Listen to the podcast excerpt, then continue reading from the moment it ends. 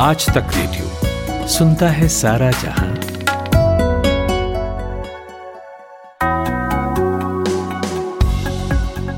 Good morning 27 अक्टूबर है आज, दिन मंगलवार। मेरा नाम नितिन ठाकुर। रोज की तरह हाजिर हूँ देश का पहला हिंदी न्यूज़ मॉर्निंग पॉडकास्ट लेकर। नाम है आज का दिन। बिना देर के बताता हूँ कि आज किन बड़ी खबरों पर हमारी नज़र होगी। अमेरिका के दो सबसे ताकतवर मंत्री इस वक्त भारत में हैं। उनके इस दौरे पर हमारे पड़ोसियों की भी नज़र है। तो ये दोनों भारत में कर क्या रहे हैं, ये पूछेंगे अमेरिका में भारत की एम्बेसडर रही मीरा शंकर से। तिरंगे पर बयान के बाद महबूबा मुफ्ती को उन्हीं की पार्टी के तीन नेता इस्तीफा देकर छोड़ गए। समझेंगे कि ये विवाद इतना सीधा है क्या, जितना नज़र आ रहा है। और बिहार में पहले फ़ेज़ का चुनाव प्रचार कल शाम थम गया। तो अब एक नज़र डालेंगे उन मुद्दों पर जिन पर ये लड़ाई आगे लड़ी जानी है। द लल्लन टॉप की हमारी साथी हैं स्वाति मिश्रा, उनसे बात करेंगे। बिहार की गलियाँ गलियाँ छान रही हैं। और फिर एप्पल ऐप स्टोर से गूगल पे का एप्लीकेशन हटा लिया गया है। क्यों ऐसा हुआ? हमारे टेक एक्सपर्ट बताएँगे। मगर पहले top news of the morning सुनेंगे माधुरी से।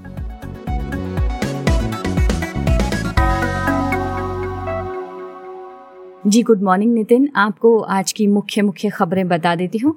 भारत और अमेरिका के बीच मंत्री स्तर की टू प्लस टू वार्ता आज होगी। दोनों देशों के बीच बीका समझौते पर सहमति बन गई है। देश में कोरोना संक्रमितों की संख्या साढ़े उन्यासी लाख के करीब हो गई है। सक्रिय मामले घटकर छह लाख चौंतीस हज़ार रह गए हैं। बिहार में पहले चरण का चुनाव प्रचार खत्म हुआ। कल वोट पड़ेंगे। सुप्रीम कोर्ट ने सुशांत सिंह राजपूत की पूर्व मैनेजर दिशा सालियान की मौत की घटना की सीबीआई जाँच की मांग करने वाले याचिकाकर्ता को बॉम्बे हाई कोर्ट में जाने की सलाह दी है और आईपीएल 13 में तेज गेंदबाज मोहम्मद शमी की शानदार गेंदबाजी से किंग्स इलेवन पंजाब ने कोलकाता नाइट राइडर्स को आठ विकेट से हराकर लगातार पांचवी जीत दर्ज की और प्लेऑफ के लिए अपनी दावेदारी मज़बूत की।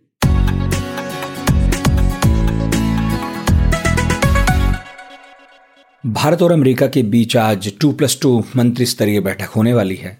बैठक में शामिल होंगे दोनों देशों के विदेश मंत्री और रक्षा मंत्री। यानी कि एस जयशंकर और माइक पोम्पियो ये साथ बैठेंगे और मार्क टी एस्पर और राजनाथ सिंह इनकी भी मुलाकात होगी।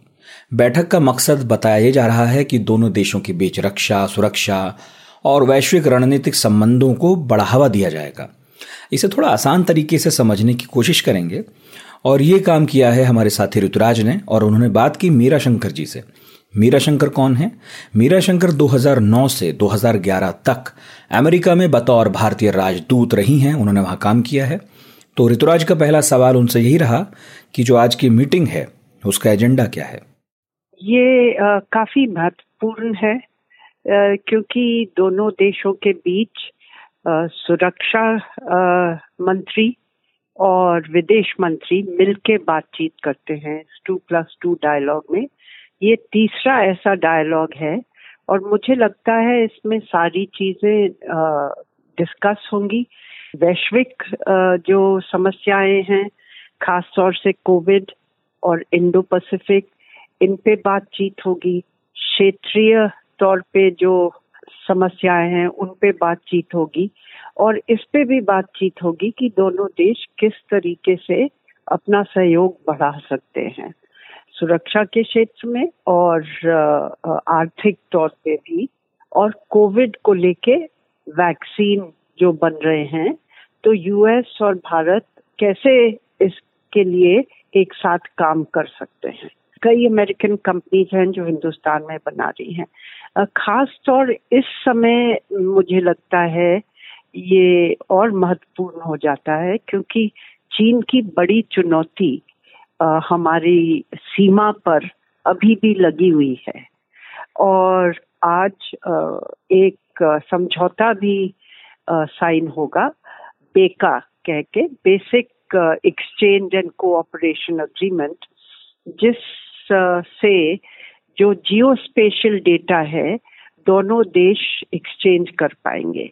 और ये जो है नेविगेशन और टारगेटिंग के लिए बहुत महत्वपूर्ण है। तो आ, हमारी सेना के लिए ये काम आएगा और इंफॉर्मेशन और इंटेलिजेंस एक्सचेंज के लिए भी ये काफ़ी काम आएगा। ये जो मीटिंग आज हो रही है मैम ये तो अपने आप में बहुत ही ऐतिहासिक है बहुत ही ऐसे समय में हो रही है जब सारी दुनिया भारत की तरफ़ और चीन की तरफ़ देख रही है। तो इस मीटिंग हम्म। पे दूसरे देशों की खासकर हमारी पड़ोसी चीन और पाकिस्तान की किस तरीके से नज़र रहेगी इस मीटिंग पर इसके आउटपुट पर? आ, वो देखेंगे कि क्या इसका नतीजा निकलता है और उन पे क्या असर होगा उसका। पर ये भी देखेंगे कि यूएस और भारत के बीच जो रिश्ते हैं, वो और मज़बूत होते जा रहे हैं और सामरिक तौर से दोनों देशों की दृष्टिकोण जो है, उसमें काफ़ी एक, एकता जैसे हो गई है, खास तौर से इंडो पैसिफिक क्षेत्र को लेके। और मुझे लगता है ये दो चीज़ों पे दो दो खंबे हैं इसके। एक तो चीन की चुनौती और उसको कैसे जूझा जाए? और दूसरा जो है वो आतंकवाद की चुनौती। और दोनों में मुझे लगता है कि दोनों देशों के बीच जो रिश्ते हैं जो सहयोग है वो और मज़बूत होगा। और एक अंतिम सवाल पूछना चाहूँगा कि ये बैठक ऐसे समय में हो रही है ये मीटिंग ऐसे समय में हो रही है जब यूएस में वोटिंग हो रही है। ये बिल्कुल एक डिप्लोमेटिक मैटर होगा या इसमें जो राजनीतिक पहलू है वो भी थोड़ा बहुत नज़र आ सकता है? अब अब उसका राजनीतिक पहलू इसका असर तो कुछ ऐसे नहीं होगा प्रेसिडेंशियल इलेक्शन पे। पर ये ज़रूर है कि एक तरीके से ये आ, दिखाती है कि यूएस में दोनों पार्टीज़ जो हैं रिपब्लिकन पार्टी और डेमोक्रेटिक पार्टी दोनों के बीच में एक कंसेंसस है कि भारत के साथ रिश्ते और बढ़ाने हैं। और भारत को ये लगता है कि अगर दूसरी सरकार भी आती है यूएस में और जिसके नक्षत्र अभी दिखते हैं कि हो सकता है तो तब भी यूएस और भारत के रिश्ते इसी रास्ते पे चलेंगे। और ये जो समझौता हम कर रहे हैं बेसिक एक्सचेंज कोऑपरेशन अग्रीमेंट ये ओबामा के समय भी यूएस कहता था हमसे कि ये हमें कंक्लूड कर लेना चाहिए क्योंकि इससे फिर हम इंफॉर्मेशन और जियो स्पेशल डेटा शेयर कर पाएँगे। तो धीरे धीरे हमने तीनों जो फाउंडेशनल अग्रीमेंट्स थे लिमोआ कॉमकासा और ये बेका अब कर लिए हैं और ये साइन हो जाएगा तो मुझे नहीं लगता कि कोई दूसरी सरकार आती है अमेरिका में उसको इससे कुछ विभिन्न तौर से देखेगा। मीरा शंकर बात कर रही थी अमेरिका में इंडिया के एम्बेसडर रही हैं। अब बढ़ते हैं आगे।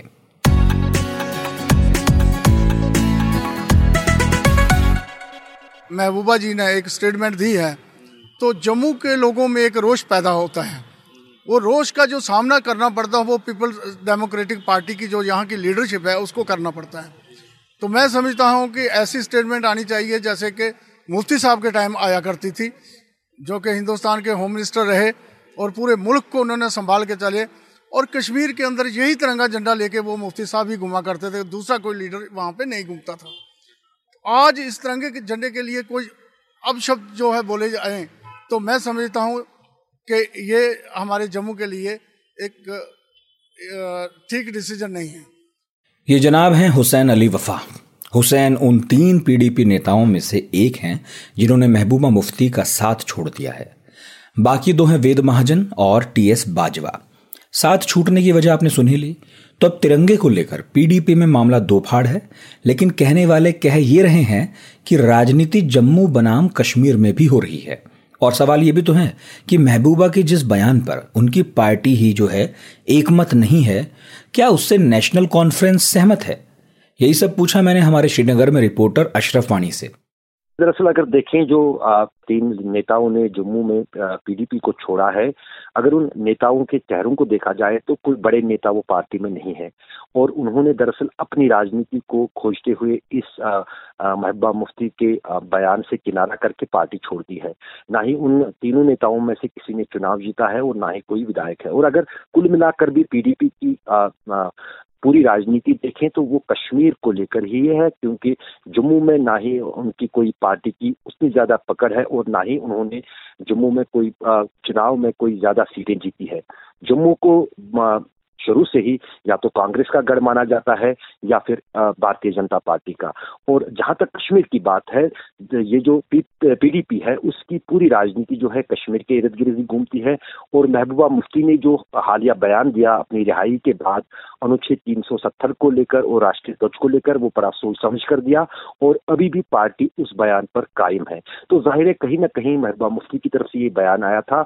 वो उसने कश्मीर में जो उसका वोट बैंक है, जहाँ से उसको सबसे ज़्यादा विधानसभा की सीटें मिली भी थी और मिलती भी हैं उसी को लेकर उसने वो बयान दिया था ताकि वो कश्मीर में अपने मतदाताओं को और अपने कार्यकर्ताओं को एक बार फिर अपने साथ जोड़े और उनका समर्थन हासिल करे। जहाँ तक तीन इन छोटे नेताओं की पार्टी छोड़ने की बात है तो ना ही इससे पीडीपी की राजनीति पर कोई फ़र्क पड़ेगा और ना ही लगता है कि इन नेताओं की पार्टी छोड़ने से पीडीपी पर कोई दबाव पड़ेगा। अशरफ जी नेशनल कॉन्फ्रेंस के एक नेता ने भी इस बयान से दूरी बनाई है। अभी उनका निजी स्टैंड माना जाएगा या उनकी पार्टी का आधिकारिक स्टैंड बिल्कुल पार्टी की लाइन नहीं है। अगर पार्टी को लेकर महबूबा मुफ्ती के बयान को खंडन करना होता तो फारूक अब्दुल्ला या उमर अब्दुल्ला, जो कि भूतपूर्व मुख्यमंत्री है, उन्होंने इस बात पर अपने विचार रखे होते। उनसे पूछा भी गई था। उन्होंने कहा था, नहीं, ये हम इस पर कोई टिप्पणी नहीं करेंगे। जहाँ तक जम्मू में एक नेता ने इस पर जो है अपनी राय रखी है, वो पार्टी ने कहा है कि वो उनकी व्यक्तिगत राय है। और अगर देवेंद्र रैना की बात भी की जाए, कोई बड़ा कद नहीं है उनका नेशनल कॉन्फ्रेंस में। उन्होंने भी अभी तक कोई चुनाव नहीं जीता है। हाँ नेशनल कॉन्फ्रेंस के जम्मू में नेता है, लेकिन नेशनल कॉन्फ्रेंस का अगर देखें तो शुरू से ही सबसे ज़्यादा प्रभाव जो है इस पार्टी का कश्मीर में ही रहा है। जम्मू के भी कई इलाकों में इस पार्टी का प्रभाव रहा है, लेकिन जहाँ तक देवेंद्र रैना की तरफ़ से महबूबा मुफ्ती के बयान का खंडन करना है तो वो उनकी जाती राय है। अभी तक फ़िलहाल पार्टी ने उससे सहमति नहीं जताई है। आज तक रेडियो आप सुनिए आज तक की मोबाइल एप्लीकेशन पर भी। प्ले स्टोर से आज तक की मोबाइल ऐप डाउनलोड करें। ऐप में आपको सबसे ऊपर राइट साइड में तीन आइकन दिखेंगे। उनमें से एक जो सबसे बीच में है, वो है आज तक रेडियो का आइकन। तो उसे उंगली से जरा सा छू दीजिए और खुल जाएगा हमारा पिटारा, जिसमें क्या है। न्यूज़ तो हर जगह है, पर हमारे यहाँ न्यूज़ है सही कॉन्टेक्स्ट के साथ। खबर तो आ गई, पर खबर से आगे की बात क्या है? उसका एनालिसिस आपको हमारे यहाँ मिलेगा। और इस ठिकाने पर सिर्फ़ खबरें ही नहीं हैं। ज्ञान की बातें हैं, मज़ेदार किस्से हैं बतकही है और और भी बहुत कुछ है, जिसका स्वाद लेने के लिए इस गली के चक्कर लगाते रहें। आज तक रेडियो कहते हैं इसे, सुनता है सारा जहाँ। चले चलते हैं बिहार। हमारे कई साथी इस वक्त बिहार के गाँवों, कस्बों, शहरों में घूम रहे हैं, लोगों से बातें कर रहे हैं, मूड को भापने में लगे हैं। कि नीतीश कुमार रहेंगे या तेजस्वी आएँगे। इस बीच कल शाम पहले फ़ेज़ का चुनाव प्रचार थम गया है। 28 तारीख को अब इकहत्तर सीटों के लिए वोटिंग होगी। द लल्लन टॉप की हमारी साथी हैं, स्वाति मिश्रा। वो भी बिहार में जमी हैं और हमारे साथी ऋतुराज ने उनसे बात की, पूछा कि अब तक वो कौन से मुद्दे समझ में आए हैं उन्हें, जिन पर ये रण आगे लड़ा जाएगा। तो स्वाति, आप लगातार बिहार में ग्राउंड पे हैं। लगभग तीन हफ़्ते हो गए होंगे आपको ग्राउंड पे रहते हुए। आपने पहले फ़ेज़ के बहुत सारे सीटों पर दौरा किया, आप बहुत जगह घूमी। तो जब आपने अपने दौरे की शुरुआत की थी तो आपको क्या मुद्दे नज़र आए? और जब आपका दौरा अंत हुआ तो मुद्दे क्या थे? एक तरीके से हम उन मुद्दों की टाइमलाइन को समझना चाहते हैं आपसे कि शुरुआत में ये ये बातें हो रही थी, अंत में ये ये बातें हो रही थी, कुछ बातें कॉमन रहीं, कुछ बातें निकल गईं और कुछ बातें लगातार हावी होती रहीं और वो लगातार टॉप पर बनी रहीं। आपने कहा, आप बहुत सारी चीज़ें गिनाई, उसमें एक पॉइंट ये कहा कि कुछ चीज़ें जो कॉमन रही तो मैं जो अपने अनुभव हैं फ़ील्ड पर, उसके हिसाब से कहूँगी कि ज़्यादातर इसी ये जो आपने कहा ना कॉमन है तो ज़्यादातर चीज़ें कॉमन ही रही थ्रू आउट आप कहीं भी गए, किसी भी जगह, किसी बड़े शहर में, किसी छोटे से गाँव में, हर जगह आपको अमूमन कुछ शब्द बार बार रिपीट होते हुए सुनाई दिए। सड़क, बिजली नल जल योजना रोज़गार और स्वास्थ्य सुविधाएँ और स्कूल ये कुछ मुद्दे हैं। आप जब पब्लिक से बात करेंगे पॉलिटिकल सपोर्ट कौन सी पार्टी में पोटेंशियल दिखता है कौन से चेहरे पर यकीन है इन तमाम चीज़ें ये फिर भी ये सब्जेक्टिव चीज़ें हैं। लेकिन आ, ये जो बाकी चीज़ें हैं, ये आपको हर जगह रिपीट होती हुई सुनाई देती हैं।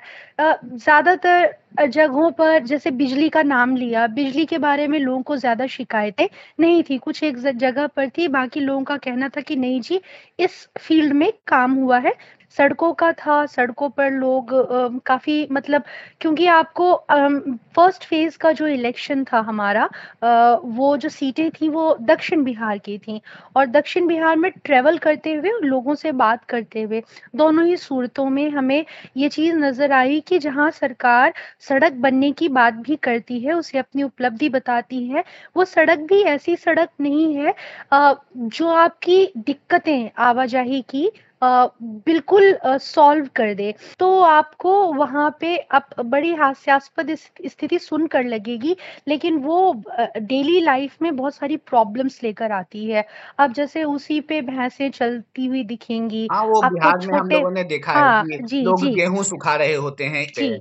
जी तो उसकी वजह से आपका ट्रेवल टाइम बहुत ज़्यादा बढ़ जाता है। आपको तीस एक किलोमीटर का सफ़र करने में आपको एक घंटा डेढ़ घंटे का समय लग जाएगा। ये तो हुए कुछ मुद्दे आपने गिनाए। एक बहुत बात हो रही है रोज़गार की। रोज़गार क्या पूरे आपके बातचीत के दौरान छाया रहा? बिल्कुल, ये अगर आप पूछें कि सबसे प्रोमिनेंट मुद्दा, वो एक चीज़ जिसका, जिस पर ज़्यादातर आपको कोई भी पॉलिटिकल लाइन ले, लेकिन आपको हीला हवाला नहीं मिलेगा, लोगों से, आम लोगों से बात करते हुए, वो है रोज़गार।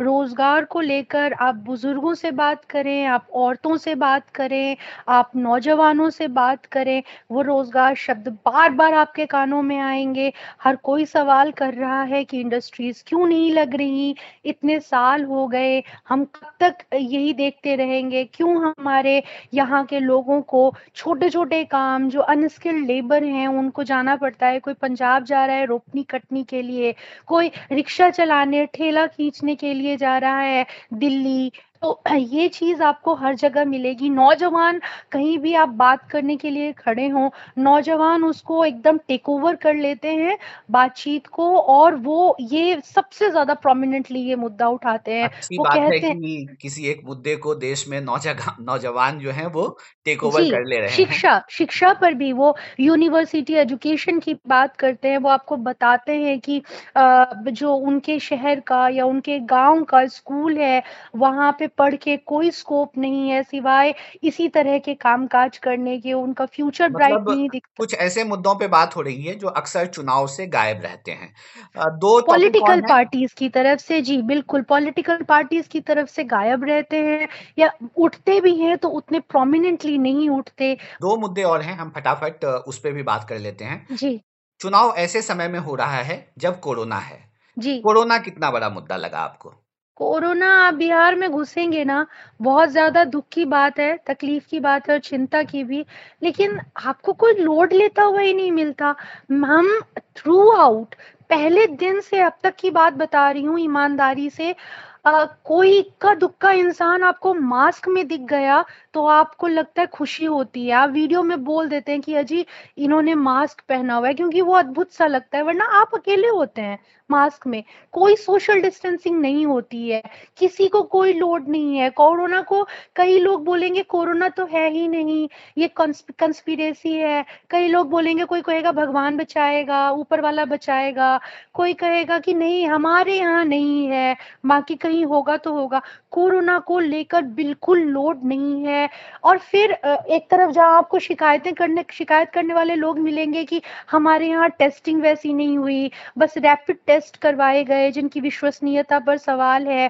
फिर कई बार लोग आपको गुस्से में भी दिखेंगे, क्योंकि अभी नवरात्रि खत्म हुई है विजयादशमी बीता है, लेकिन इस पूरे दौर में जब विजयादशमी था तो लोगों को बड़ा गुस्सा था कि अरे, हमको पंडाल लगाने की इजाज़त नहीं दी सरकार ने, लेकिन खुद तो रैलियाँ कर रहे हैं, खुद जुटान जुटा रहे हैं तो उस पर सवाल करेंगे। लेकिन लोड किसी को भी नहीं है कोई सोशल डिस्टेंसिंग नहीं। कोरोना का कोई खौफ नहीं है बिहार बिल्कुल नहीं है एक चुनावी मुद्दा है बिहार में चुनाव के समय में। जी जी हाँ। स्कूल बंद है तमाम चीज़ें बंद है। लोग कहते हैं कि हम जिन मजदूरों को वापस लौट कर जाना है जो बड़े शहरों में काम करते हैं बाहर वो कहते हैं कि हमारे लिए ट्रेन तो चला ही नहीं लेकिन कोरोना कोरोना गिनाते रहते हैं। तो वो ये सब बातें कहते हैं लेकिन ऊपर से लेकर नीचे तक कोई भी पूरे सिस्टम में आपको कोरोना से डरा हुआ या बचाव करता हुआ या इस बात की परवाह करता हुआ कि वो कैरियर न बने इसे फैलाने का ना कोई नहीं मिलता कोई नहीं। और एक अंतिम चीज़ जो बिहार चुनाव में अगर छूट जाए तो बेमानी हो जाएगी। बिहार में चुनाव है जाति की बात होगी जातीय गोलबंदी की बात होगी। कितना नज़र आया आपको ग्राउंड पे? कहिए कि कहा नहीं नज़र आया कहा नहीं नज़र आया। आ, लोग कहेंगे दो चार भीड़ में कुछ लोग ऐसे मिल जाएँगे जो शिकायत करेंगे बट अल्टीमेटली वो भी सब कुछ गिनाने के बाद कहेंगे कि ये जाति तो है जाति तो हर जगह ही है। आप मतदाताओं से बात करेंगे आप किस गाँव में हैं किस टोले में है गाँव के किस टोले में है उनसे उनका पर्सपेक्टिव तय होता है। और कई बार लोग हमको जब आ, कहते हैं एनालिस्ट जो है या जानकार है वो हमको हम बातचीत करते हैं पूछते हैं कहाँ जाएँ ये वो जाएँ तो कहते हैं ये फलाना सीट है यहाँ पे मुस्लिम और यादव बहुल है आप एक बार जाके देखिए कि जो फॉरवर्ड वोटर है वो किधर जा रहा है क्योंकि वो ही डिसाइडिंग फैक्टर होगा। तो जाति तो बाप रे घुट्टी में है है, हर जगह है, जाति है कि जाति नहीं।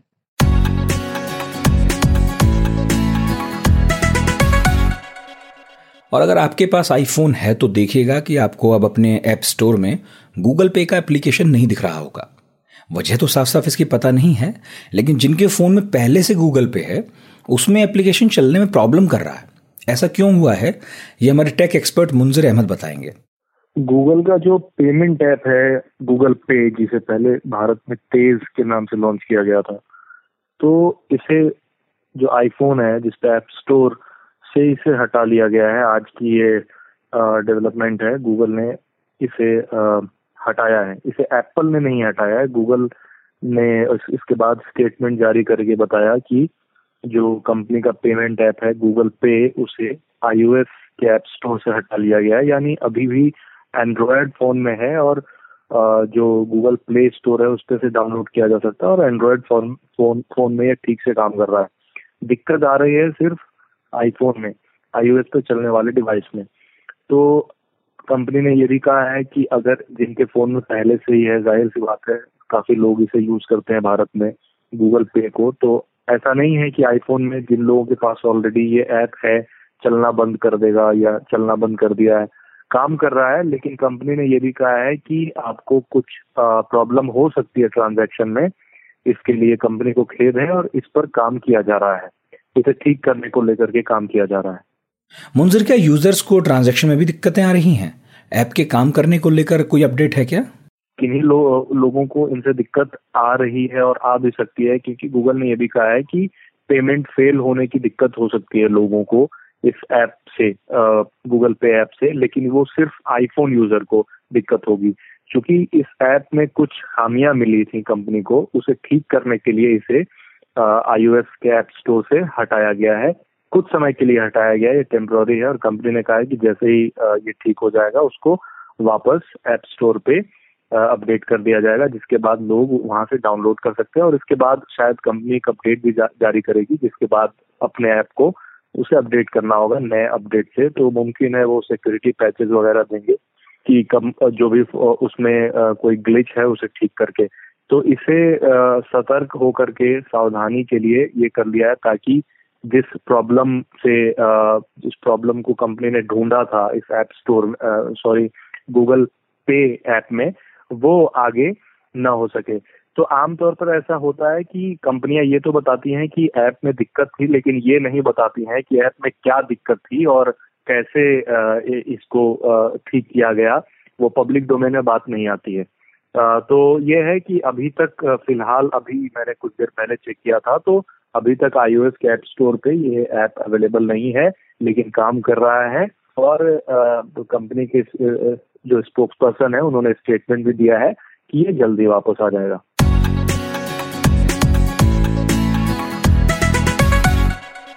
अगर आप आईपीएल के फ़ैन हैं तो हमारा पॉडकास्ट आईपीएल की टेटर तो सुना ही होगा। नहीं सुना है क्या? अरे, उसका चौथा एपिसोड आ गया है। पॉडकास्ट सेक्शन में लगा है। ज़रूर सुनिएगा जाकर। और इस पॉडकास्ट में होता क्या है कि जो क्रिकेट के दीवाने हैं, वो सिर जोड़कर वहाँ चर्चा किया करते हैं। तो उनकी चर्चा सुनिएगा। फ़िलहाल तो अखबारों का हाल सुनिए। माधुरी जी लाई हैं।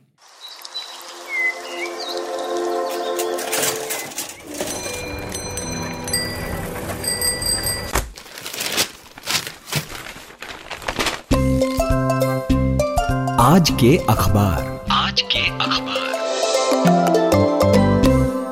तो वक्त आज के अखबार का है। जयपुर से माधुरी हमारे साथ जुड़ गई हैं। बताइए मैम देश के अखबार क्या कह रहे हैं आज? जी नितिन भारत और अमेरिका के बीच टू प्लस टू वार्ता के आज होने की खबर सभी अखबारों में है। इंडियन एक्सप्रेस इस पर लिखता है two plus two today decks cleared for key India US defence agreement. सब हेडलाइन है deeper defence cooperation security in Asia read China bracket में लिखा है on the talks table Asia के बाद ब्रैकेट में एशिया को चाइना पढ़ने को अखबार लिख रहा है। ज़ाहिर सी बात है कि चीन के साथ चल रहे भारत के तनाव और चीन की अमेरिका से तनातनी के चलते ये वार्ता उसी पर केंद्रित होने वाली है। और तस्वीरें हैं defence minister Rajnath Singh US secretary of defence Mark T Esper के साथ और external affairs minister S Jaishankar की US secretary of defence Michael R Pompeo के साथ। इसके साथ ही पाइनियर हिंदी में एक खबर है, सरकार का वादा, जल्द लाएँगे कानून। ये पराली से बढ़ते प्रदूषण का मामला है नितिन। सुप्रीम कोर्ट ने कल इस मामले को लेकर 16 अक्टूबर के अपने आदेश पर रोक लगा दी है, जिसमें उन्होंने पूर्व जस्टिस मदन बी लोकुर की अध्यक्षता में एक समिति बनाने का आदेश दिया था। ताकि पराली जलाने की रोकथाम के उपायों की निगरानी की जा सके। इस पर केंद्र ने कहा है कि वो विस्तृत कानून बना रहे हैं ताकि वायु प्रदूषण की समस्या से निपटने में मदद मिल सके। और खबर में ही एक खबर है, और वो ये है कि पड़ोस से जहरीला धुआँ दिल्ली ला रही हवा, प्रदूषण का स्तर गंभीर। जनसत्ता ने इस पर लिखा है, लोकुर समिति स्थगित की सुप्रीम कोर्ट ने। केंद्र की ओर से भरोसा दिया जाने के बाद स्थगित करने का फैसला किया है सुप्रीम कोर्ट ने, ये भी अखबार में लिखा है। जी नितिन। माधुरी जी भाजपा ने राज्यसभा उम्मीदवारों की सूची जारी कर दी है। 9 नवंबर को उत्तर प्रदेश में जो है राज्यसभा की 10 सीटों पर और उत्तराखंड की एक सीट पर ये चुनाव होने हैं और बेहद इसमें दिलचस्प नाम है कुछ, वो मैं आपको बताऊँ। भाजपा ने केंद्रीय मंत्री हरदीप सिंह पुरी, पार्टी के महासचिव अरुण सिंह, पूर्व पीएम चंद्रशेखर के बेटे नीरज शेखर इन्हें अपना उम्मीदवार बनाया है और भाजपा की केंद्र चुनाव समिति ने उत्तराखंड से राज्यसभा चुनाव के लिए नरेश बंसल को अपना उम्मीदवार घोषित किया है। यूपी के लिए जारी सूची में प्रदेश के पूर्व पुलिस महानिदेशक ब्रजलाल का नाम भी शामिल है और इसके अलावा गीता शाके हैं, सीमा द्विवेदी हैं, हरिद्वार दुबे हैं। तो इस तरह से जो है, भाजपा ने अपने उम्मीदवारों के नाम घोषित कर दिए हैं और बहुत दिलचस्पी मुकाबला होगा और तमाम अखबारों में जो है आज ये खबर छपी है। मैं ये जनसत्ता से पढ़ रहा जी नितिन मैं आपको एक और खबर सुप्रीम कोर्ट की ही बताना चाहती हूँ, जिसमें उन्होंने एक और फैसला किया कल। द स्टेट्समैन की सुर्खी है, बोल्ड में छापा है, फ्रंट पेज पर सबसे नीचे। S C, stays M P H C order asking parties to conduct virtual poll campaign Madhya Pradesh high court ने नवंबर में होने वाले तीन विधानसभा उपचुनावों के लिए जो चुनाव प्रचार चल रहा है, उसे ऑनलाइन करने के लिए पूछा था, लेकिन जस्टिस एम के खानविलकर की पीठ ने कल इलेक्शन कमीशन ऑफ़ इंडिया से इस बात को पूछा और इस पर उचित फैसला लेने को कहा। तो सारे मुद्दों को ध्यान में रखते हुए सुप्रीम कोर्ट ने इस पर रोक लगा दी है फ़िलहाल के लिए। द स्टेट्समैन ही देख रही हूँ, एक खबर है new COVID cases dip below 50 के। पैंतालीस हज़ार अड़तालीस केस कल रजिस्टर हुए थे देश में। इसे लेकर ही ये खबर इन्होंने छापी है। साथ ही लिखा है कि रिकवरी उनसठ हज़ार एक सौ पाँच हुई, यानी उनसठ हज़ार एक सौ पाँच लोग कोरोना से कल मुक्त हुए एक ही दिन में। हिंदुस्तान हिंदी की सुर्खी कुछ अलग है। अगले माह आ जाएगी ऑक्सफोर्ड की वैक्सीन। अखबार के हवाले से ब्रिटेन के अस्पतालों में पहली खेप दी जाएगी इस वैक्सीन की। और नितिन, द पाइनियर इंग्लिश की सुर्खी है। High octane Bihar first PH poll campaign ends. कल वोटिंग है। इकहत्तर विधानसभा सीटों के लिए छह मंत्रियों के भविष्य दांव पर हैं। सभी की निगाहें बिहार की ओर हैं। जी माधुरी जी अब बताइए कि विदेशी अखबारों में क्या छपा है? जी नितिन द गार्जियन ब्रिटेन का न्यूज़पेपर इस वक्त मैं देख रही हूँ। एक तस्वीर है लाल रंग की रोशनी है पुलिस की गाड़ी है बहुत सारे पुलिस वाले खड़े हुए हैं। ये इटली के मिलान में कल प्रदर्शन हुआ था कोविड नाइन्टीन के सरकार के प्रयासों के खिलाफ। उसकी तस्वीर है। डेमोन्स्ट्रेटर्स को हटाने का प्रयास जो है पुलिस कर रही है। तस्वीर के नीचे डब्ल्यू का बयान है। We can not give up W के चीफ टेड्रोस एडहिनोम ने कहा कि पूरे विश्व में इस वक्त एक पेंडेमिक फटीक है। सब लोग थक गए हैं। तो ये तो सच है और कठिन भी है, पर हम हार नहीं मान सकते। उन्होंने ये बात तब कही जब जब यूएस प्रेसिडेंट डोनाल्ड ट्रंप के chief of staff Mark Meadows ने कहा था कि वायरस को बाहर भगाने के बजाय इसके रोकथाम के उपाय हमें करने होंगे, यानी उसे हटाने के बजाय रोकथाम करनी होगी। और इसी पर एडमिनिस्ट्रेशन का इस वक्त वहाँ पर ध्यान है। तो टेट्रोस उनके इस बयान से सहमत है, मगर टेट्रोस के अनुसार दोनों चीज़ें साथ में की जानी चाहिए। उधर फ्रांस की भी एक खबर है, anger spread in Islamic world after Macron's backing for Mohammed cartoons. दरअसल एक टीचर सैमुअल पैटी ने अपनी क्लास में बनाई हुई ड्राइंग दिखाई थी, जिसमें एक डिबेट हो रही थी, जिसमें फ्री स्पीच पर डिबेट थी। इसमें मोहम्मद साहब का एक कार्टून था और इस टीचर की बाद में हत्या कर दी गई। इस पर फ्रांस प्रेसिडेंट इमैनुअल मैक्रोन ने कहा कि फ्रांस ऐसे कैरिकेचर्स को छोड़ नहीं सकता, यानी कैरिकेचर्स को लेकर की गई हत्या पर उन्होंने विरोध जताया। एक नेशनल ट्रिब्यूट दिया गया टीचर को। इस पर इस्लामिक लोग विरोध कर रहे हैं, पूरे विश्व में ही चल रहा है। टर्किश लीडर रिकैप तैयब ने फ्रेंच प्रोडक्ट्स को कंप्लीट बॉयकॉट करने की बात की है। इस्तानबुल की एक तस्वीर भी छपी है। एक आदमी मैक्रोन की फ़ोटो लेकर खड़ा है, जिसमें मैक्रोन के चेहरे पर जूता छपा हुआ है। चाइना का ग्लोबल टाइम्स देखा तो उसमें एक आर्टिकल है। India should focus on epidemic instead of war with China खबर की पहली लाइन है war is always in the mind of some Indians no matter how messy their domestic situation is घरेलू हालात, चाहे भारत के कितने भी खराब हों, भारतीय सिर्फ़ युद्ध के बारे में सोचते हैं। अखबार ये कहता है, दरअसल उत्तर प्रदेश बीजेपी के अध्यक्ष स्वतंत्र देव सिंह ने कल कहा था कि प्रधानमंत्री मोदी जी ने ये पहले से तय कर रखा है कि कब भारत चीन और पाकिस्तान के साथ युद्ध करेगा। आर्टिकल में लिखा है कि इस तरह के एम्बिशियस क्लेम्स भारत की तरफ़ से जो किए जा रहे हैं वो भारत की जनता का गलत इम्प्रेशन दिखाते हैं कि वो कितने पावरफुल हैं कि अगर युद्ध हुआ तो वो ही जीतेंगे। और नितिन, मैंने जो फ्रांस की खबर बताई थी, इसे लेकर पाकिस्तान के डॉन में भी टॉप स्टोरी छपी है। हेडलाइन है N A unanimously adopt resolution against blasphemous sketches after noisy session काफ़ी हंगामेदार सत्र हुआ वहाँ नेशनल असेंबली का। उसके बाद में एक रेजोल्यूशन पास किया गया। ऐसे ईश निंदा के कृत्यों के खिलाफ पाकिस्तान भी विरोध करता है ये कहा गया। और पेरिस के जो सभी प्रोडक्ट्स हैं उनको बॉयकॉट करने को कहा गया है इस्लामिक नेशंस को। और पेरिस में से अपना जो दूत है इन्वॉय है उसे वापस बुलाने की कवायद भी शुरू कर दी है। जी नितिन यही है आज के अखबारों में। Thank you so much Madhuri ji. खबरों की हलचल और देश विदेश का मिजाज आप सुन रहे हैं आज तक रेडियो। चलिए साहब, अब 27 अक्टूबर का इतिहास आपको बताता हूँ। आज के दिन साल 1605 में अकबर ने फतेहपुर सीकरी में अंतिम सांस ली थी। साल 1920 में हमारे देश के चौथे राष्ट्रपति के आर नारायणन का त्रावणकोर में जन्म हुआ था। साल उन्नीस सौ अट्ठावन में पाकिस्तान के राष्ट्रपति सिकंदर मिर्ज़ा का तख्ता पलट हो गया था। अयूब खान वहाँ शासक हो गए थे। और एक और बात, साल 1811 में सिलाई मशीन के आविष्कारक का जन्म हुआ था। आज ही के दिन। नाम था उनका आइजक मेरिट सिंगर। और कल ना हमारे पास एक मेल आया। लिखने वाले हैं वेणीशंकर पटेल ब्रिज। गाडरवारा नरसिंहपुर के रहने वाले हैं। ये पड़ता है मध्य प्रदेश में। उन्होंने मेल किया हमारे नामी गिरामी सेगमेंट का एक जो नया पॉडकास्ट आया है उसे सुनकर। पॉडकास्ट में हमारे साथी अंजुम ने पत्रकार गणेश शंकर विद्यार्थी की कहानी सुनवाई थी। लिखते हैं वेडी शंकर की अच्छे शो के लिए आज तक रेडियो का शुक्रिया। आप भी प्लीज़ इस पॉडकास्ट को ज़रूर सुनिएगा और जानिएगा कि कैसे एक पत्रकार दंगा रोकते हुए सड़क पर शहीद हो गया था। और ऐसे वैसे पत्रकार नहीं थे, इनके अखबार में शहीद आज़म भगत सिंह ने भी काम किया था। तो बहरहाल, आप भी हमें कुछ लिखना चाहते हो तो radio at the rate Aaj Tak dot com हमारा ईमेल आईडी है, ज़रूर लिखिएगा। और अब सामान समेटने का टाइम है तो निकलते हैं। आज के शो की साउंड मिक्सिंग कर रहे थे सचिन द्विवेदी और प्रोड्यूसर हैं ऋतुराज। मेरा नाम नितिन ठाकुर है। आज तक रेडियो सुनते रहिए। दिलचस्प पॉडकास्ट का सिलसिला चलता रहेगा।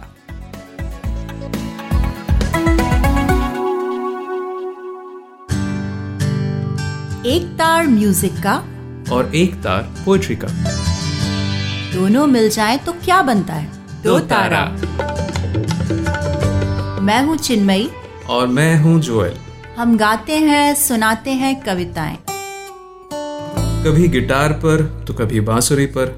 और कभी अपने घर में पड़े हुए बक्से की थाप पर। तो सुनिए हमारा दो तारा। सिर्फ़ आज तक रेडियो पर।